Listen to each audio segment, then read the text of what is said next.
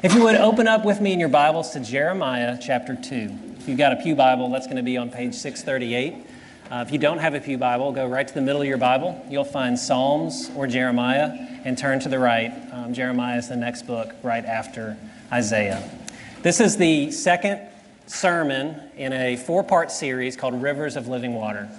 Last time I was with you, we opened up to Exodus chapter 17, which is the fountainhead of when God provides for his people through water from a rock, even as they're rebellious against Him. And we're going to trace the work of the Holy Spirit, God's gift to us, all the way through Scripture, all the way to the end, as Bill mentioned in Revelation chapter 22. But today we're in Jeremiah. The people have come a long way, in a bad way, from where they were in Exodus 17. If you remember, in Exodus 17, they were slaves in Egypt, and in the wilderness, they proved to be slaves to their own thirst. Their, their, their need for water, their desire for water led them to a rebellious rage. And God led them all the way to his promised land. Um, but even as they're in the promised land and they have a king, they're continually slaves to their own thirsts.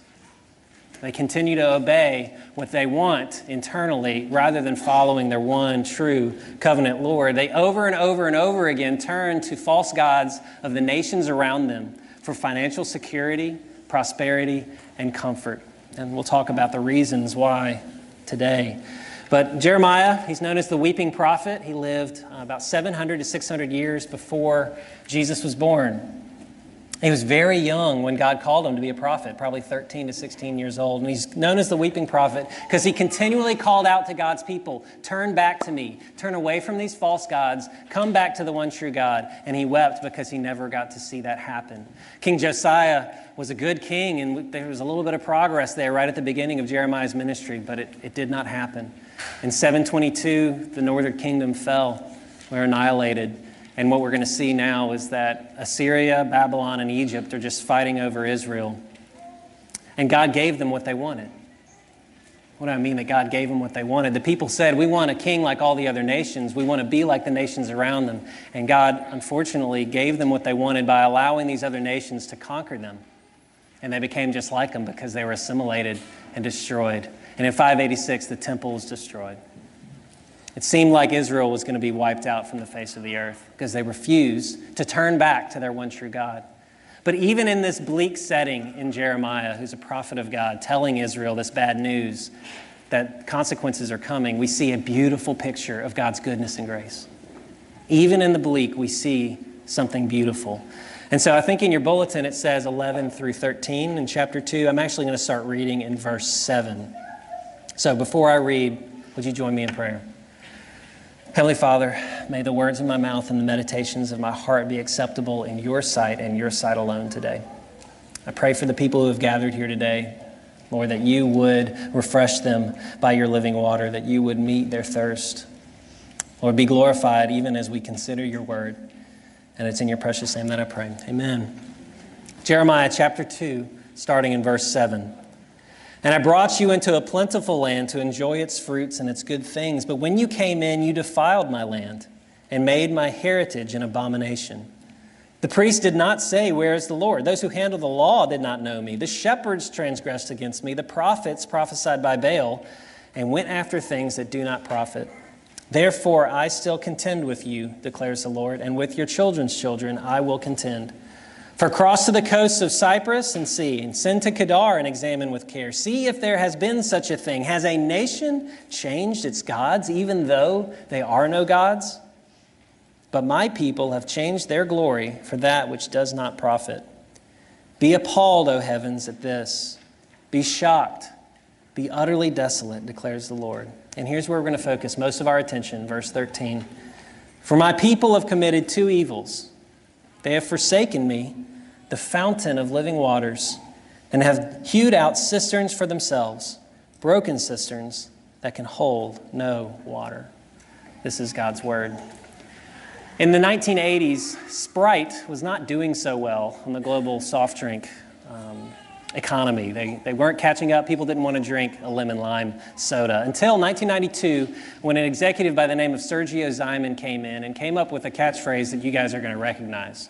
He said, Image is nothing, thirst is everything. Obey your thirst. And it worked.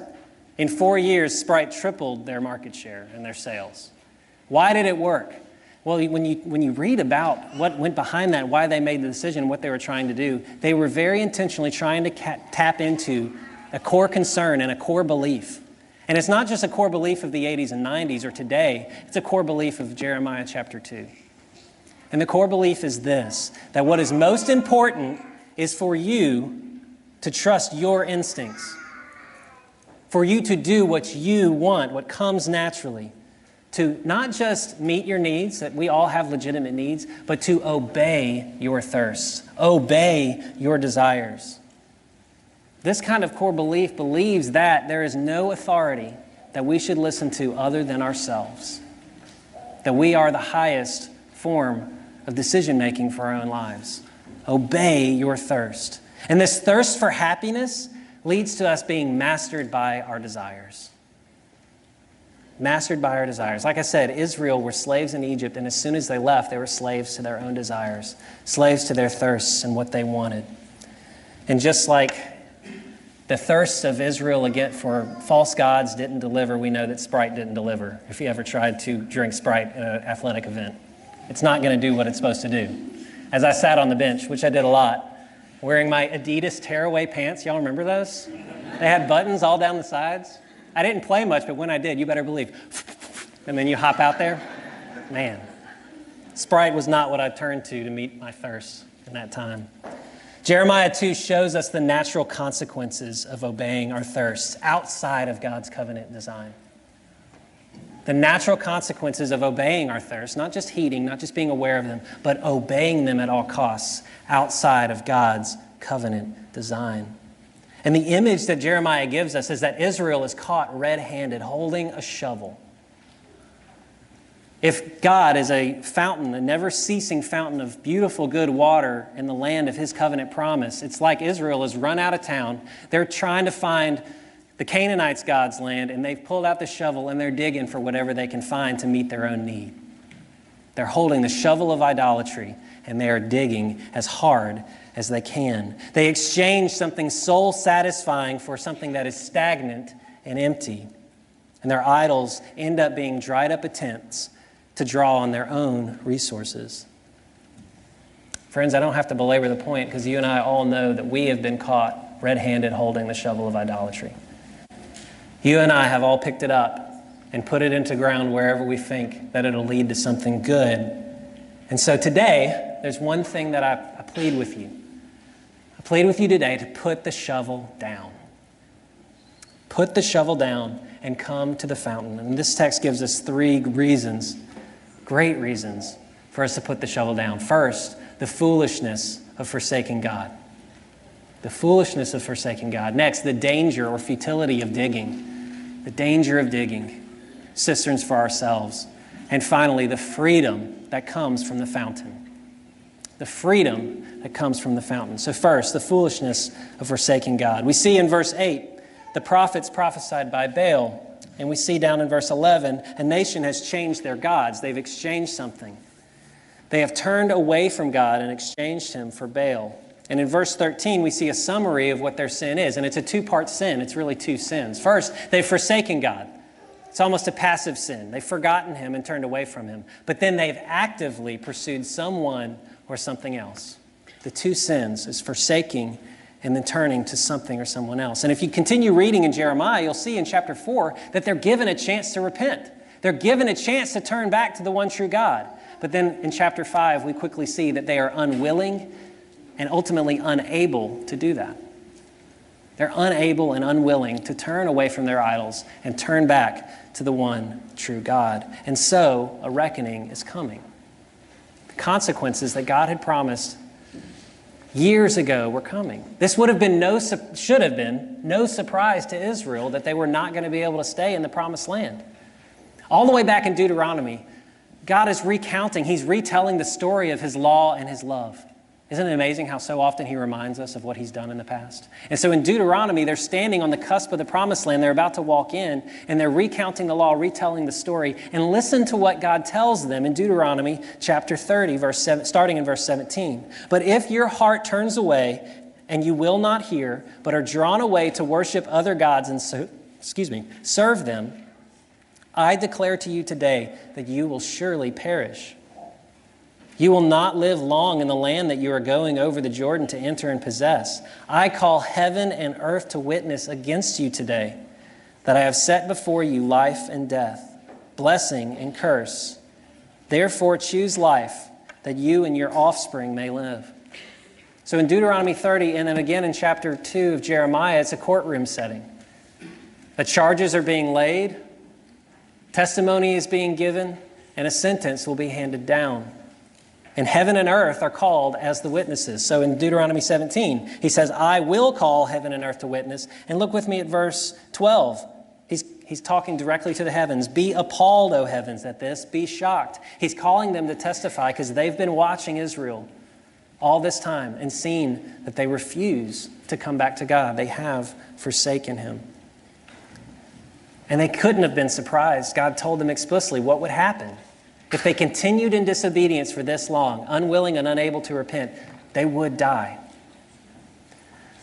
Um, as many of you know, uh, my father passed away in May.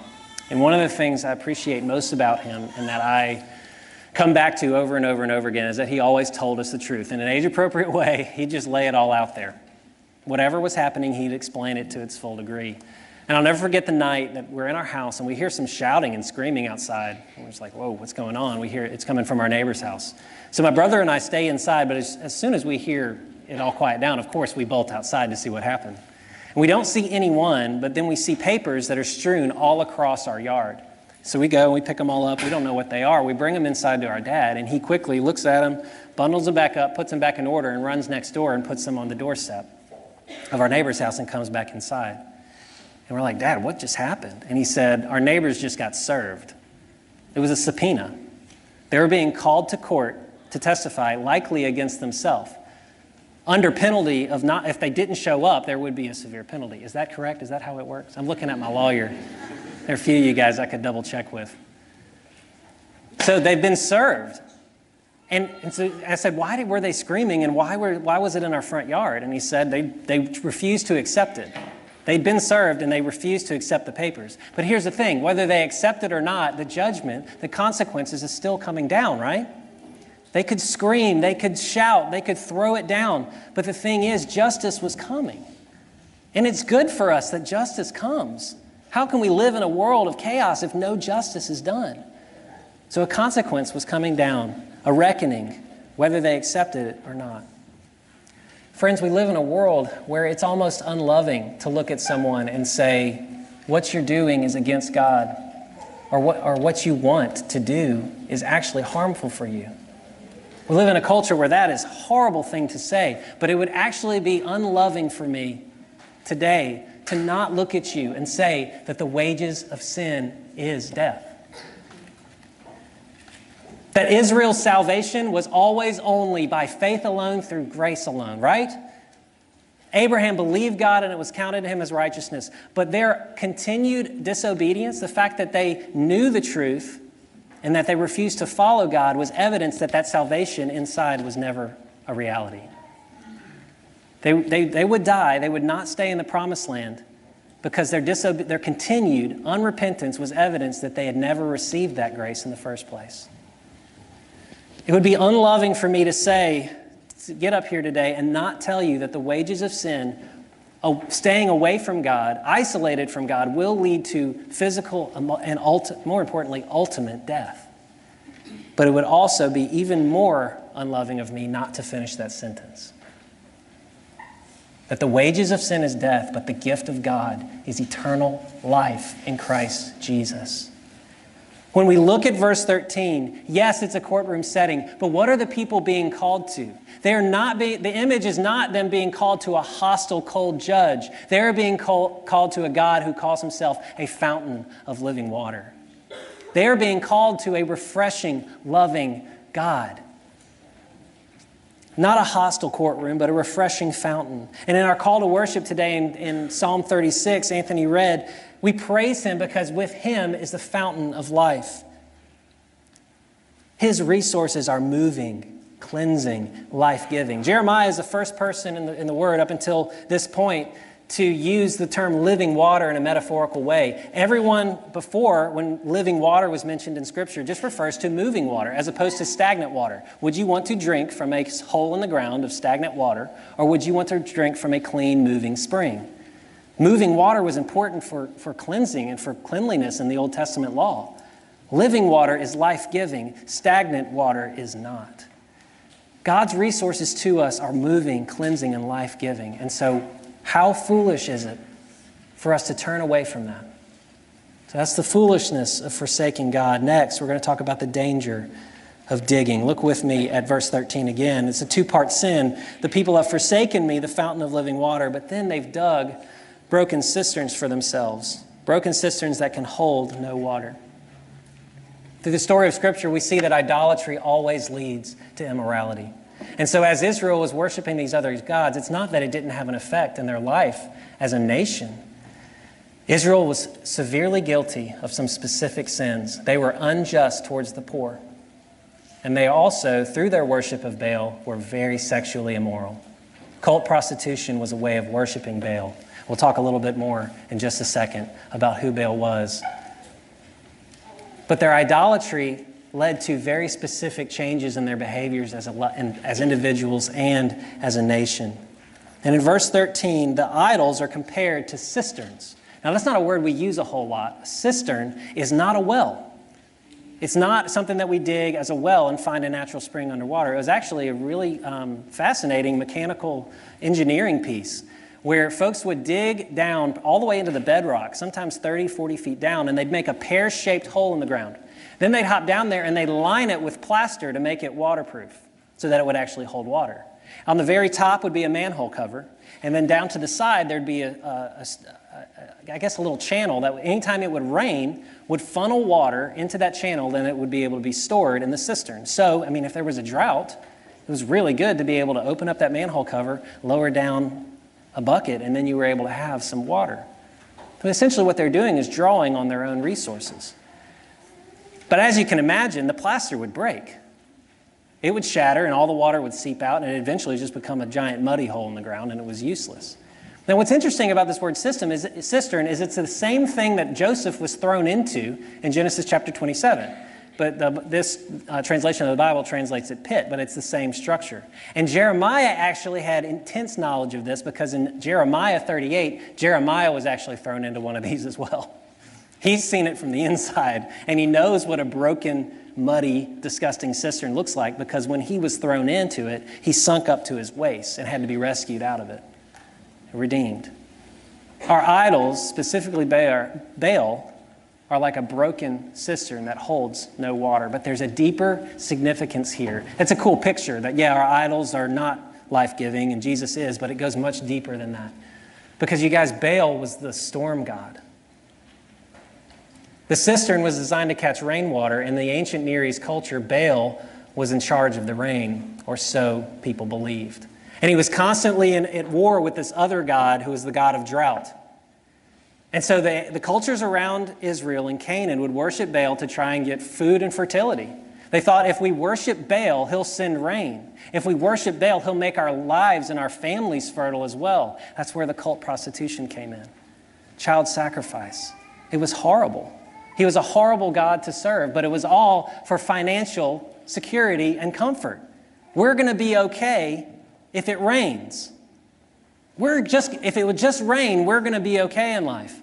And so they kept looking to Baal to meet their needs. But no, he is a broken cistern. By turning to God, they were looking for a God who could be appeased, a God who could be controlled, a God who could really be manipulated. In Baal, they didn't want a covenant Lord, they wanted a genie in a bottle.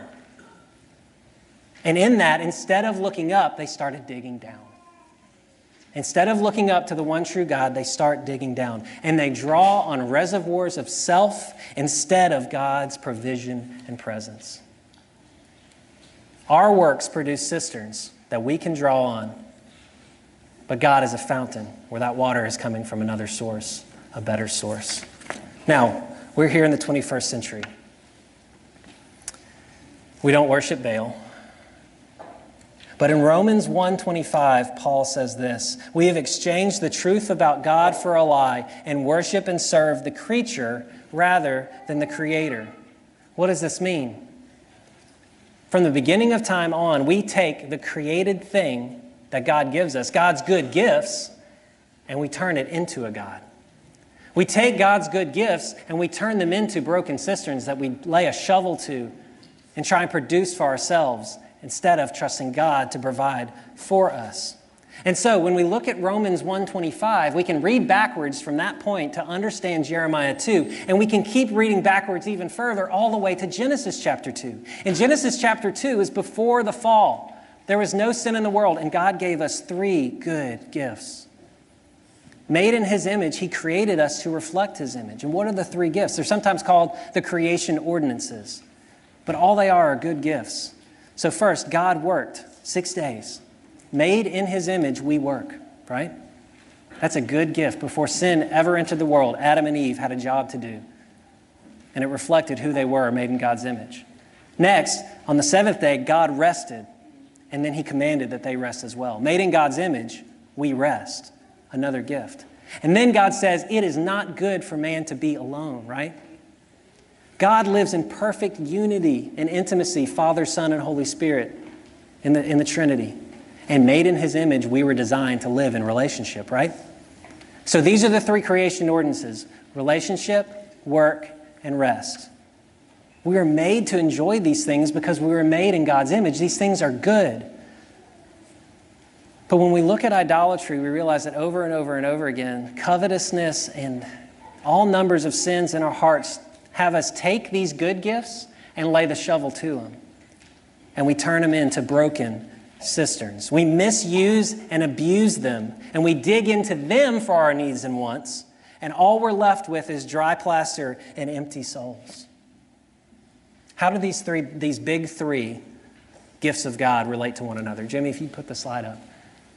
This is how the big three gifts of God relate to one another. We take them and we, we shift them into broken cisterns. Isolated from God, not turning to God as a river of living water, here's what we tend to do. And as we look at this, the question we have to ask is under pressure, when, the thing, when things in life are tough, where do I turn? Where do I tend to turn to get my satisfaction if I'm not turning towards God? I want you to imagine a person standing in the middle. And, he, and he's isolated from God, he's isolated from other people. He looks towards rest and realizes that he has, no, he has none. He looks towards work and realizes that it's unsatisfying and that there is constant pressure. But there's this third gift that looks like it might offer something that I need. There's this third gift that looks like that might be the most workable ground. I might be able to dig into that and find some water. And it bears the weight of longing, and it bears the weight of that good desire for the good gifts of God, but misused completely away from God. And so this person turns towards relationship, but a false form of relationship, a false form of intimacy. Brothers and sisters, when we turn towards this broken cistern, it looks like fantasy. It looks like pornography. It looks like sex outside of God's design in any way, shape, and form that God created us for faithfulness, one man and one woman in covenant marriage. And when we turn to relationship to meet that need, it looks like all kinds of different ways that we're fulfilling our own needs or what we want instead of enjoying God's gift the way that He has given it to us. And this tendency and this idol, this broken cistern, does not have to be just sexual because we are designed for intimacy and relationship, right?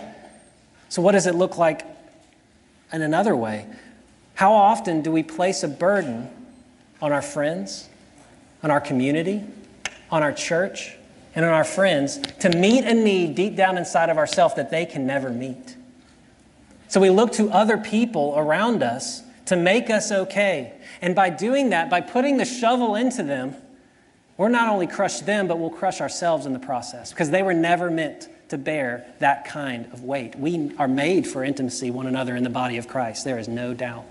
But when we put an undue burden on other people, we're going to crush them and we're going to crush ourselves. So that's the first broken cistern. Next, I want you to imagine someone, they're standing in the middle, they're isolated from God, isolated from other people. They look towards rest, they realize they have none. They look towards relationships, they're lonely and strained. But work, that look, I can do that. This person turns towards their work and they become a workaholic.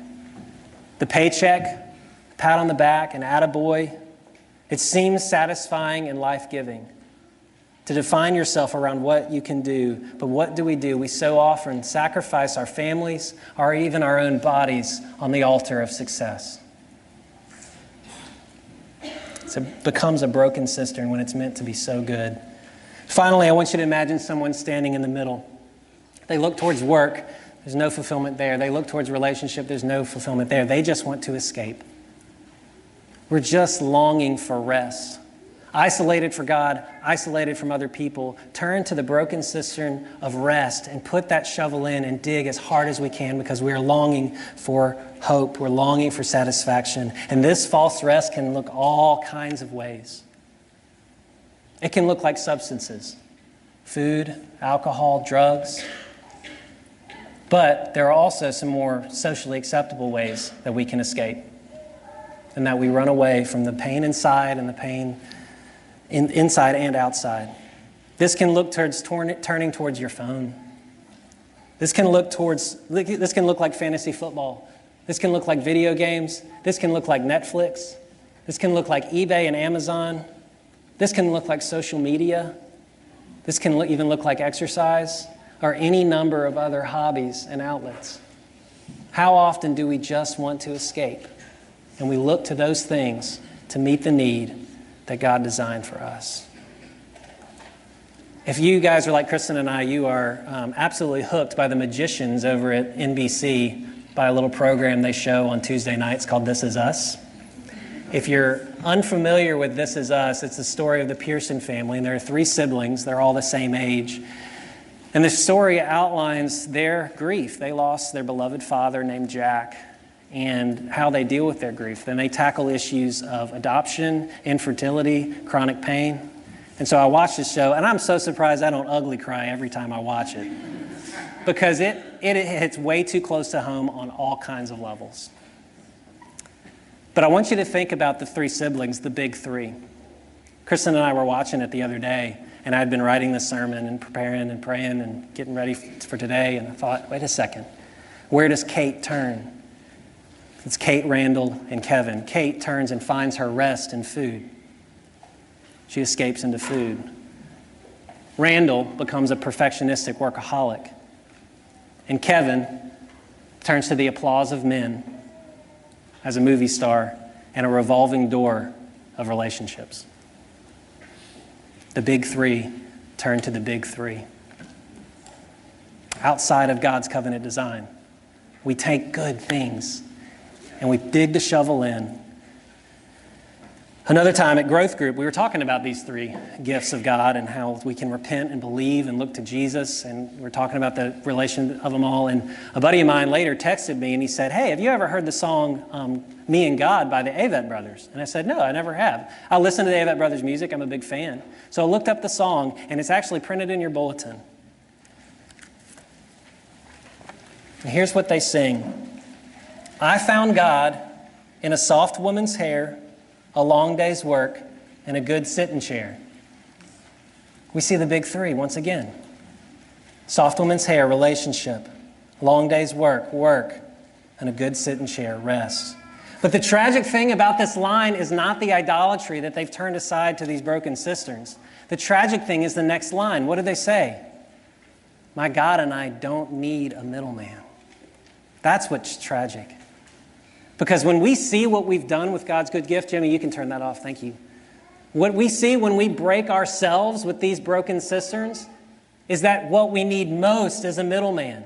The relationship between us and God has been completely ruptured, and there has to be a repair. And Jesus is the only one who can repair what's broken, who can take the shovel out of our hands and bring us back to the fountain of living water to drink. Jesus is our middleman, and without him, we die of thirst.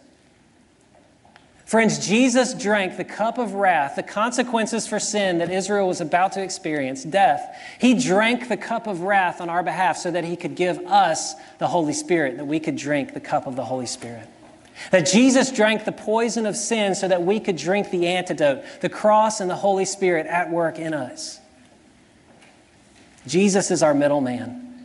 He meets that need. He is the fountain of living water. And this is where we find freedom. This is where we find freedom. So we've seen the foolishness of forsaking God, the danger of digging, finally, the freedom of the fountain. Earlier, Anthony read from John chapter 4, where Jesus meets a woman. And she's a woman who's done her fair of digging, hasn't she? A woman who's done her fair share of digging. And where did he meet her? At a well, a natural source of water springing up. And he says, Don't look here. If you believe in me, a well of living water will spring up from within your soul, speaking about the Holy Spirit. Jesus met her at a well with compassion, loved her, and showed her a better way. You see, true freedom is not found in keeping these three things in healthy balance. Please do not hear me say that the goal of the Christian life is to have a nice, healthy rest life, work life, and relational life. That's not what we're talking about here. If you're looking to them for as idols, that's when it starts to get dangerous and where we hurt ourselves. But true non-Christians do just fine. They do just fine doing these things well. What we need is our Savior. We need true freedom by the work of the Holy Spirit in our hearts. Because peace in this life does not equal peace with God. Peace in this life does not equal peace with God.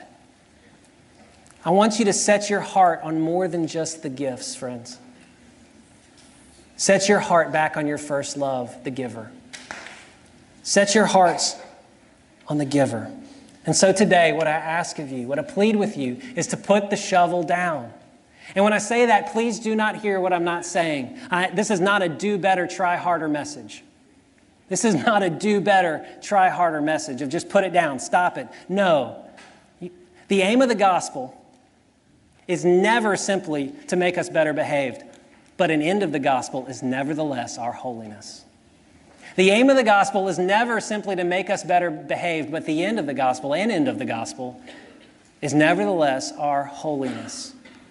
So when I say put the shovel down, it is not just do better, try harder, but whet your appetite for, li- for living water and create in you a sense of urgency to turn away from your idols and turn back to God.